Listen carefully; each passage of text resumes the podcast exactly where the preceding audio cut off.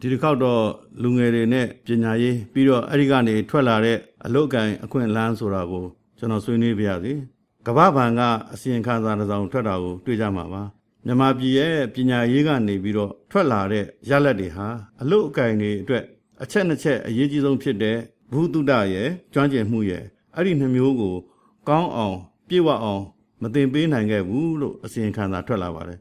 ဒါဟာနိုင်ငံတကာအဖွဲ့အစည်းတစ်ခုဖြစ်တဲ့ ကမ္ဘာ့ဘဏ်ရဲ့အစီရင်ခံစာပါသူတို့ရဲ့စစ်တမ်းမှာ80ရာခိုင်နှုန်းကျော်သောလူငယ်များဟာအဲ့ဒီအလုတ်ကင်တွေတကယ်လိုအပ်တဲ့ဘုသူတနဲ့ကျွမ်းကျင်မှုကို မပေးနိုင်ဘူးလို့ပြောပါတယ်အဲ့ဒီတော့ဘာကြောင့်လဲတွေးကြည့်ပါတယ်ပြီးတော့လိုက်ပြီးတော့မေးကြည့်ပါတယ်လူငယ်တွေအတွက်ကျွမ်းကျင်မှုဆိုင်ရာသင်တန်းတွေပေးနေတဲ့ဆရာမကြီးတယောက်ကအခုလိုပြောပြပါတယ်သူသတိထားမိတာကတော့အဲ့ဒီလူငယ်တွေမှာအာယုံစိုက်မှုနဲ့ဇွဲနဲနေတာကိုတွေ့ရပါတယ်တဲ့သူတို့က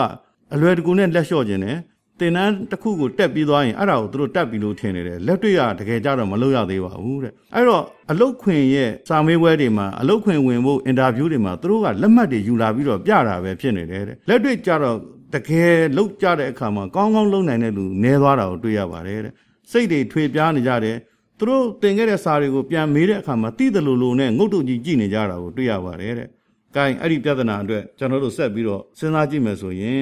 ခုနကအစီရင်ခံစာမှာဘာပါတယ်လဲဆိုတော့ကိုရတဲ့ဘွဲနဲ့အလုံးနဲ့အဆက်ဆက်မရှိတာလဲပါနေတယ်လို့ပြောကြပါတယ်။အဲ့တော့ကျွန်တော်တို့ဒီကိစ္စအတွက်လေးနေတဲ့သူတွေရဲ့တွေးဆချက်တွေလေ့လာချက်တွေကိုကြည့်ပါကျွန်တော်တို့တိုင်းပြည်မှာကျွန်တော်တို့တိုင်းပြည်တစ်ခုလုံးရဲ့ပြည်တွင်းထုတ်ကုန်အားလုံးရဲ့၄ရာခိုင်နှုန်းလောက်ပဲနိုင်ငံခြားကိုတင်ပို့နိုင်တာပါဒီအချိုးအစားဟာတော်တော်ကိုအားမရစရာဖြစ်ပါတယ်အဲ့တော့လုပ်ငန်းရှင်တွေနဲ့အစိုးရနဲ့ပေါင်းပြီးတော့လက်တွေ့အသုံးဝင်တဲ့ပညာရေးစနစ်တစ်ခုကိုဖန်တီးသင့်ပြီလို့ထောက်ပြကြပါတယ် အဲ့တော့အလုတ်ခွင်ထဲမှာဘာတွေလိုနေလဲဆိုတာကိုကျောင်းမှာသင်ရမယ်အဲ့ဒီသင်ပုံသင်နည်းကိုလည်းတစ်ဆက်တည်းဆက်ပြီးတော့တွေးကြပါတယ်ကျွန်တော်တို့တွေအိန္ဒိယနိုင်ငံကြီးနဲ့ရှင်လိုက်ရင်အမတနောက်ကျနေပြီဆိုတာကိုထောက်ပြနေကြတာပါအဲ့တော့ပူးတွဲသင်တန်းတွေလိုပါတယ်တဲ့ကျောင်းတွေမှာသင်ပေးတာဟာအလုတ်ခွင်အတွက်တကယ်အသုံးဝင်မဲ့ပညာတွေကိုသင်ကြမယ်ဆိုရင်အဲ့ဒီလိုလုပ်ငန်းခွင်ကိုစီကိုစီမှာတကယ်လိုနေတဲ့အသိပညာတွေကျွမ်းကျင်မှုတွေအဲ့ဒီနှစ်မျိုးအတွက်ကို ကျောင်းတွေကိုသင်ယူညွှန်းနှံဝိုင်းပြီးတော့အကြံပေးရပါလိမ့်မယ်တဲ့ပြီးတော့မှအဲ့ဒါတွေကိုသင်ပုံသင်နည်းကိုလည်းတကယ်လုပ်ငန်းထဲမှာအောင်မြင်နေတဲ့သူတွေကဝိုင်းကူရပါမယ်တဲ့အဲ့ဒီလိုထောက်ပြကြတဲ့အခါမှာဒီလိုအကျိုးရှိတဲ့သင်တန်းတွေကိုရှောင်လို့မရအောင်မလုပ်ဘူးဆိုတာမျိုးမရှိအောင်လို့ကြက်မှတ်တင်ပါတယ်တဲ့ဒီတိုင်းပြည်မှာအခွန်ရှောင်လို့ရတဲ့စနစ်မျိုးကအစပေါ့ကျွန်တော်တို့စီမှာအကျင့်ပြတ်သွားပြီးတော့ရလက်ကိုမှန်မှန်ကန်ကန်လိုချင်ရင်တကယ်အစောကြီးတဲ့ကမှန်ကန်တဲ့ပြင်ဆင်မှုတွေ ဟိုမခိုတန်းမကတ်တန်းအလုတ်ကောဒီတိုင်းပြည်အတွက်ပေးဆက်ရမယ့်တင် जा မှုတွေရောလိုနေတယ်ဆိုတာကိုပြောပါတယ်အခုပညာရေးနဲ့ပတ်သက်ရင်သတိထားမိကြမှာပါဥရောပသမဂ္ဂကနေပြီးတော့မြန်မာနိုင်ငံရဲ့ပညာရေးအတွက်အမေရိကန်ဒေါ်လာလှူဒန်းငွေရတန်း300နီးပါးတွေ့ရပါတယ်ဒါကကျွမ်းကျင်တဲ့ပညာရှင်တွေကိုမေးကြည့်တဲ့အခါမှာ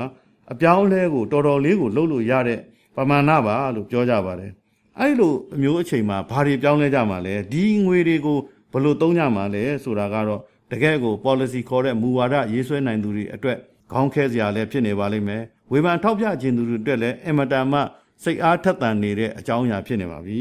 အဲ့တော့ပညာရေးဘက်ကိုပြန်ကြည့်လိုက်တော့ဝန်ကြီးဌာနကိုကြည့်မယ်ဆိုရင်အဲ့ဒီဝန်ကြီးရုံးမှာ